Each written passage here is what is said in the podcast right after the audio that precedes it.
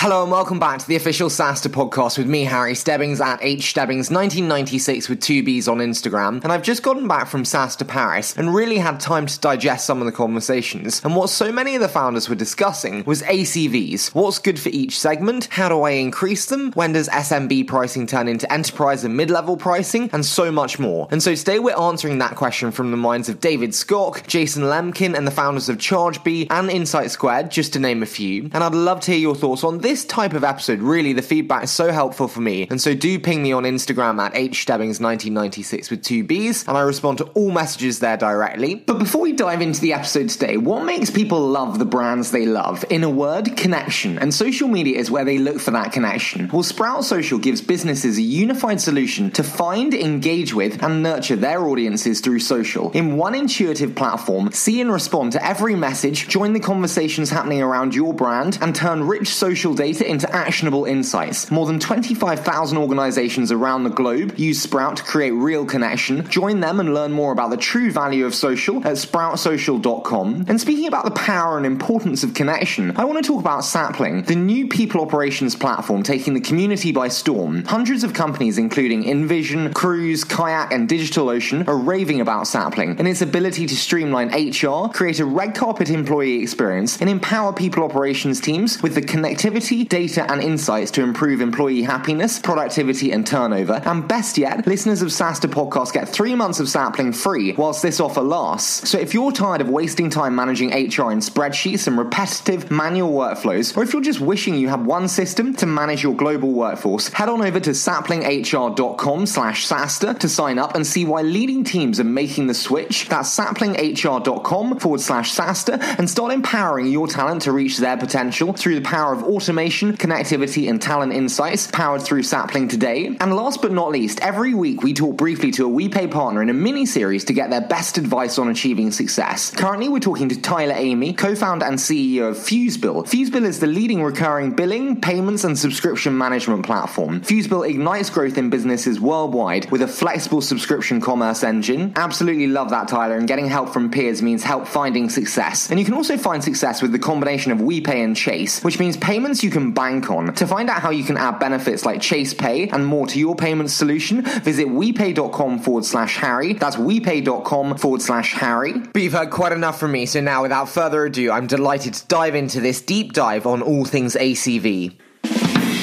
Good. That's perfect. Okay, I think we're warmed up.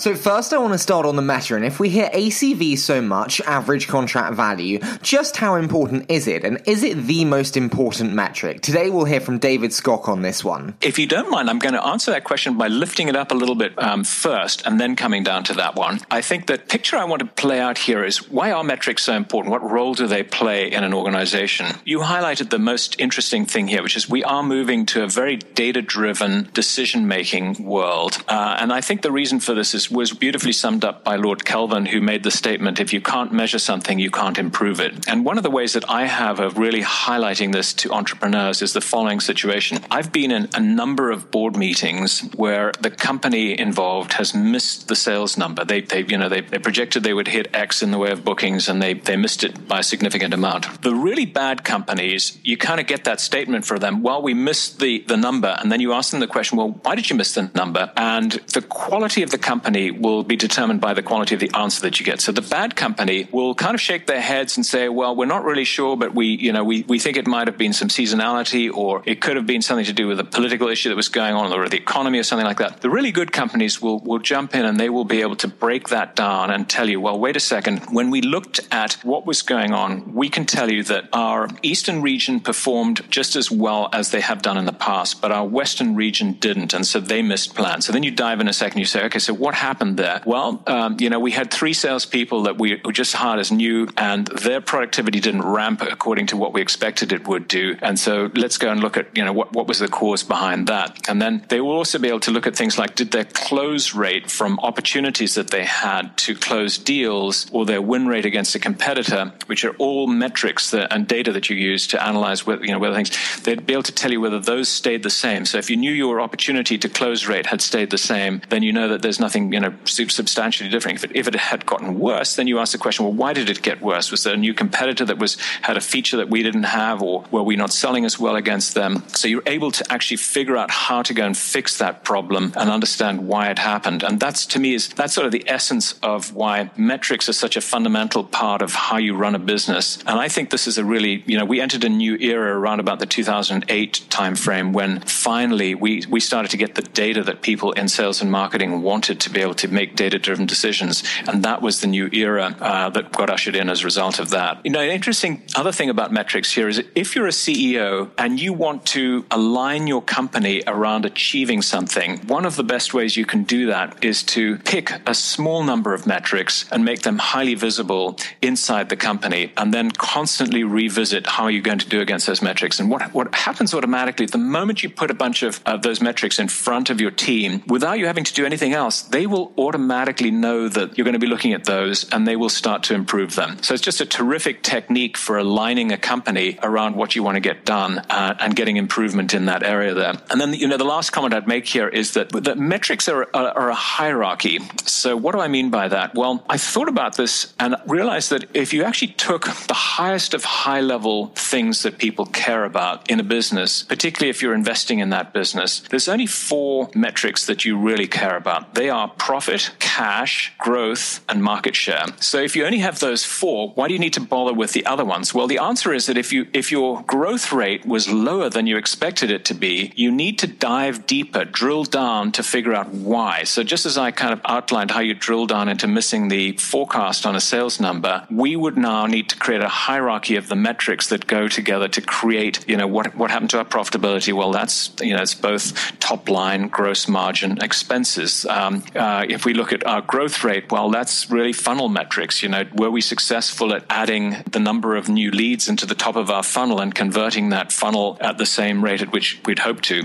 Uh, and then you, when you start looking at that, you start asking questions. Well, did our sales force perform? Did we have enough salespeople? Did they did they all achieve quota as, as appropriate? Uh, so, so uh, hopefully that concept of a hierarchy comes out there. So because I think people can get confused with metrics uh, by diving too low too quickly and not realizing, well, why are we tracking this? You know, what what is what's the purpose of this? And I think the purpose of that is to recognize it's these four top level metrics, and what we're trying to do is build a way of understanding the components that drive our business and use those as great techniques for managing the business, for understanding when things are going uh, going to go wrong, uh, anticipating it before they go wrong, and being able to fix it before they go wrong, etc. So that, I, I, I'm sorry that I missed. I didn't answer your question directly, but I didn't want to dive straight to like a pinpoint metric without really giving that framework there, because that I think allows you to understand that when you when you do jump to a pinpoint metric, it is you know as, as a result of being able to support one of those four very high level metrics that you're trying to achieve in the business. Absolutely love that answer. But if we go back to the core question of ACVs and what we can do to fundamentally increase them, what do we think that we can do in terms of changing or altering pricing models to really increase that ACV? So the top piece of advice I would give to SaaS entrepreneurs once they've gotten product market fit and are well on their way to understanding the sales and marketing process is that they should turn their attention to figuring out how to get negative churn. You know, how to find a way to upsell and cross sell into their installed base. So even though they lose some customers, that ultimately they're still going to end up with more revenue from the cohort that began uh, when they, you know, they signed up that group of customers uh, a year later than they started with at the beginning. What does that do to the pricing axes? Excellent question. Yeah, well spotted, Harry, because that, that is, uh, you know, the first question I get from uh, many startups is, well, wait a second, we've only got one product and it, and it, it, it all costs $2,000. So how are we going to get more money out of those customers if, and this was actually the exact story at HubSpot. You know, it took us a while to educate ourselves about this. We had a, a single product that sold at $500 a month and there was nothing to upsell there. Um, so we couldn't go back to the install base and get more money out of them. So the first thing you realize with this is, well, how do we sell something more to them? The answer is there's two things you could do. You, you can take your current product and have variable pricing axes so that even though they're using the same product, you're not selling them something different, you're going to get more money from them as they use it more.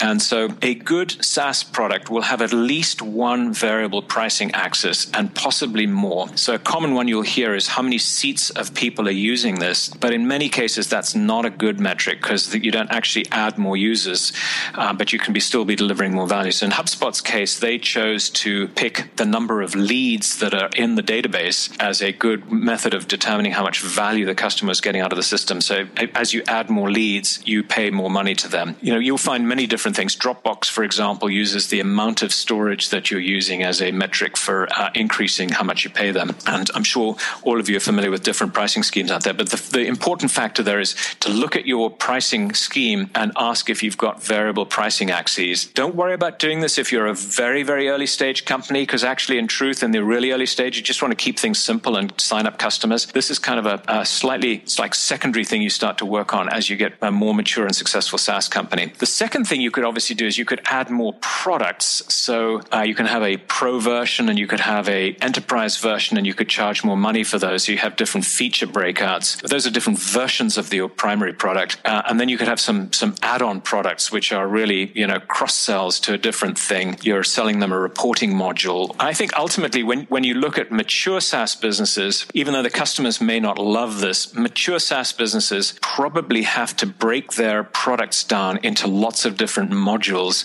and price that way. And the reason for this is pretty simple. You're going to find that some customers are very comfortable and happy to pay you 2 million a year for your product, and yet some other customers will only be willing to pay you $10,000 a year. So how on earth do you come up with pricing that lets you sell to both of those without accidentally finding that you instead of getting the 2 million dollars from the high-end customer, you're only getting 20,000 from them because you didn't come up with a good pricing scheme which allows you to capture their willingness to pay you that high pricing differential there. And I think the way to do that is to end up with um, you know segmenting of the product into different elements that you know so you you recognize that the $20,000 a year customer really doesn't need certain features so you take them out but you know that the 2 million a year customer it's really important to them to have you know global security features or things like that and you put those into the, the version that they, they want to purchase. Okay, so now we have this enterprise grade version of the product. Should we hire specific enterprise salespeople to really sell just this version of the product? To discuss this, we'll chat to Jason Lemkin at SaaStr. And what's the number one mistake we make besides being anxious? We set the wrong expectations for sales reps before we have that great VP. If you're gonna early hire a sales rep and just have her or him work on big deals, are you gonna give her two quarters before she closes anything?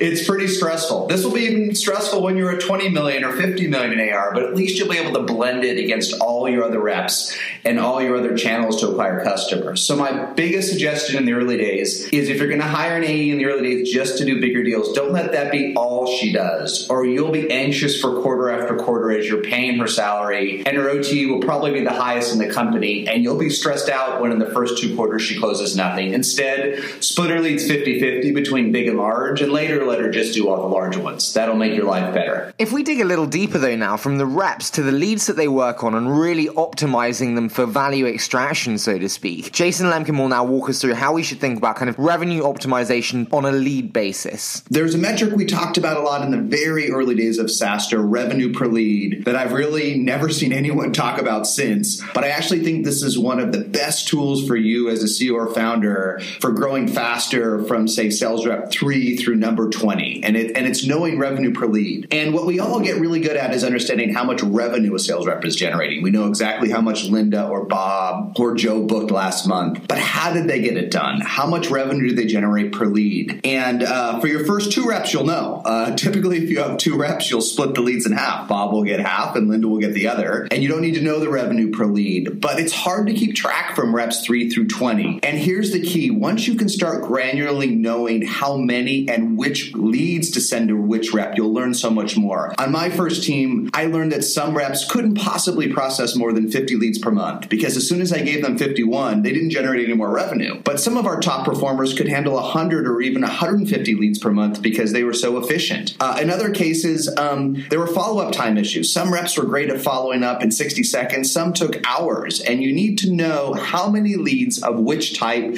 to route to each rep. And it's work. But if you can do this, typically you can get about 20% more revenue out of however many sales qualified leads or just leads in general as you would otherwise if you're always routing the right lead to the rep that can process them the most. Uh, so try to figure that out after about 20 reps, after as many as you can fit on one sheet, uh, one PowerPoint slide. It's too many, and you just have to judge reps uh, and the whole process from lead to close based on how much revenue each human generates. But from three to 20, get each lead into the hand of the right rep for that lead, and you will grow much, much faster. So I hear you. We're going quite deep into the granularity on enterprise pricing. And so the other side of the equation is well, do I need to design for enterprise? Can I not just start at SMB and stay there? Or can I start at SMB and scale up? I'm delighted to be joined by Jason Vandeboom at Active Campaign to discuss that now. Pushing to go enterprise early on sort of bothers me. For some businesses, that works really well. But for a couple of reasons why I like SMBs and why I think it's a good entry point, and to even stay there would be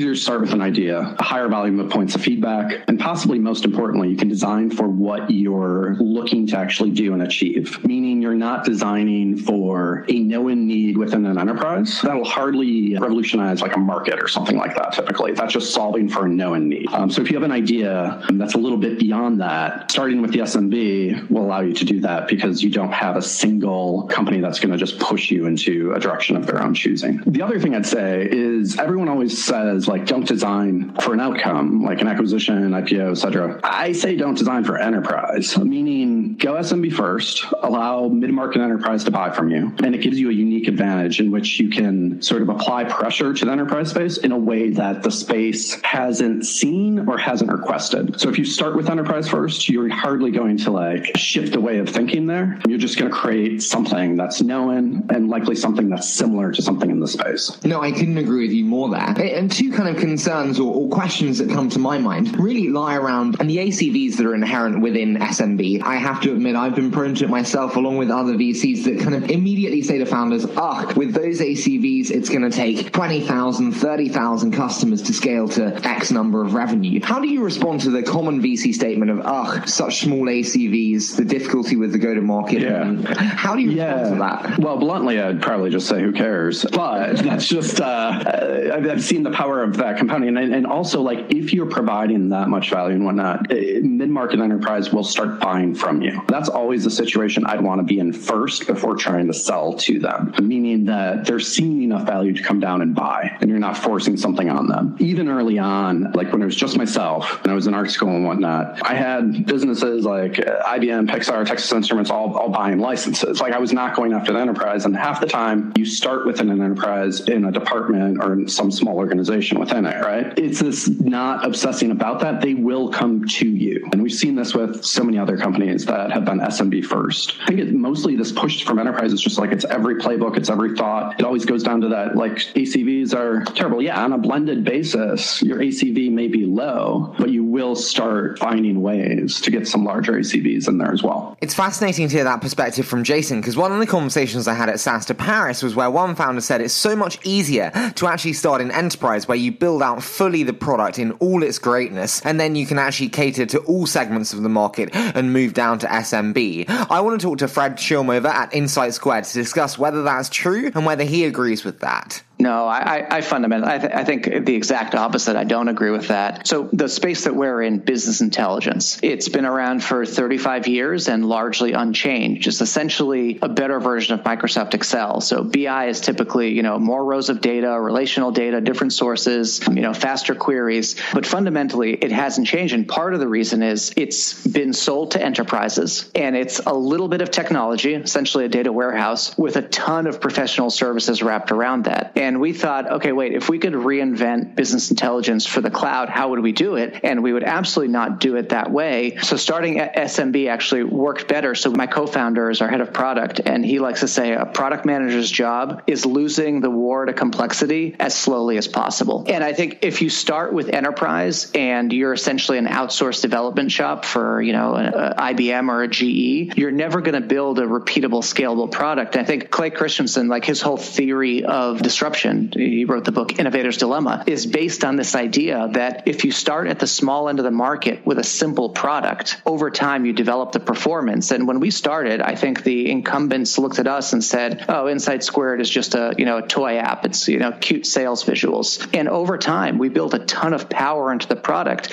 and all of a sudden we started getting pulled into enterprise deals. But by keeping our roots and a big part of our customer base in SMB and sort of squarely in mid market, it forced forced us to have discipline where we actually have, we do have a professional services team, but it's a relatively small portion of our revenue because the product has to be simple and flexible enough for mid-sized companies to use. And one of the reasons that we're pulled into enterprise, so like, you know, we work with large publicly traded companies that have a BI team and have millions of dollars of business intelligence and the line of business, sales, sales operations, they aren't getting what they need from that. It's too complicated. Every time they want to ask it a question, they have to go through an analyst because there's this sort of mathematical thing you can't escape. If you say whatever data you have, whatever question you have, we have a tool that can answer that, that's fundamentally a very complex problem set that you're trying to solve for. One of the things we did early on is actually picked a major. Unlike any other of our competitors, we said our major is going to be revenue. Our major is going to be sales. And I, I think we picked the right one. If I think about what keeps me up at night, it's not will our rent or, you know, T&E change because I think our accountants are pretty good at forecasting that. It's how much are we going to book in Q4? And, you know, it's 15 days or 12 days until the end of Q4. And that's, there's still a ton of variability. So I think we picked the right spot to sort of drive value in an organization. And by delivering something that's simple enough for a small and mid-sized company to use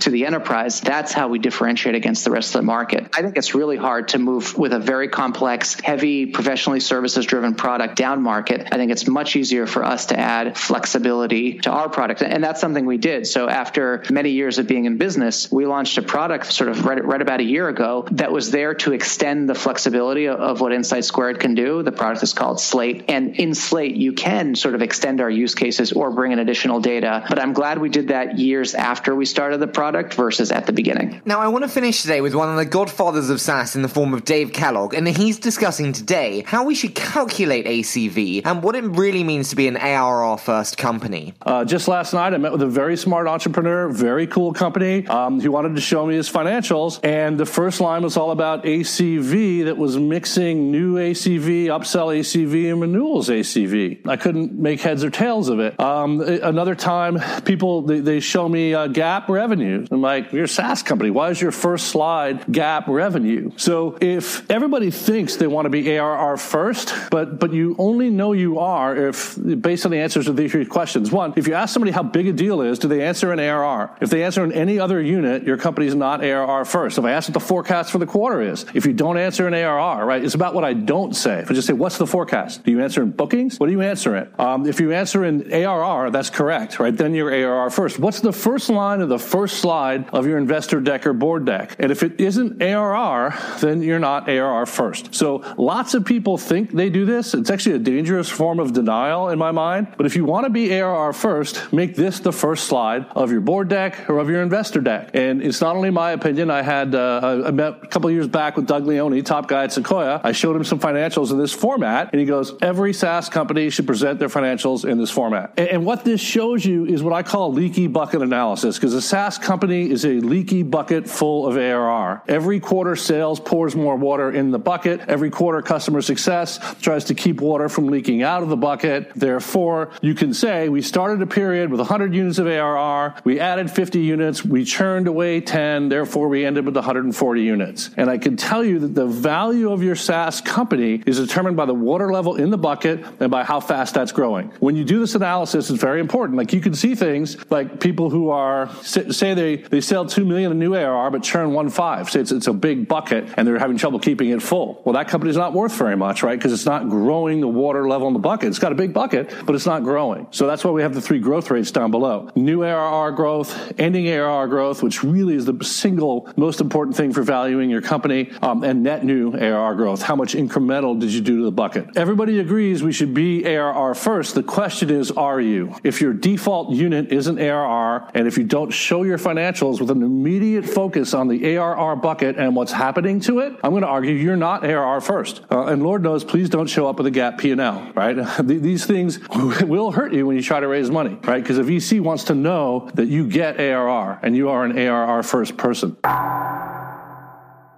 Quite a good question to end on there. Are you an ARR first company? And if you'd like to see more from us behind the scenes at SaaStr, you can on Instagram at hstebbings1996 with two B's. I would love to see you there. But before we leave you today, what makes people love the brands they love? In a word, connection. And social media is where they look for that connection. Well, Sprout Social gives businesses a unified solution to find, engage with, and nurture their audiences through social. In one intuitive platform, see and respond to every message, join the conversations happening around your brand, and turn rich social data into actionable insights. More than 25,000 organizations around the globe use Sprout to create real connection. Join them and learn more about the true value of social at sproutsocial.com. And speaking about the power and importance of connection, I want to talk about Sapling, the new people operations platform taking the community by storm. Hundreds of companies, including InVision, Cruise, Kayak, and DigitalOcean, are raving about Sapling and its ability to streamline HR, create a red carpet employee experience, and empower people operations teams with the connectivity, data, and insights to improve employee happiness, productivity, and turnover. And best yet, listeners of SaaStr Podcast get three months of Sapling free whilst this offer lasts. So if you're tired of wasting time managing HR in spreadsheets and repetitive manual workflows, or if you're just wishing you had one system to manage your global workforce, head on over to saplinghr.com slash SaaStr to sign up and see why leading teams are making the switch. That's saplinghr.com forward slash SaaStr and start empowering your talent to reach their potential through the power of automation, connectivity, and talent insights powered through Sapling today. And last but not least, every week we talk briefly to a WePay partner in a mini series to get their best advice on achieving success. Currently, we're talking to Tyler Amy, co founder and CEO of FuseBill. FuseBill is the leading recurring billing, payments, and subscription management platform. FuseBill ignites growth in businesses worldwide with a flexible subscription commerce engine. Absolutely love that, Tyler, and getting help from peers means help finding success. And you can also find success with the combination of WePay and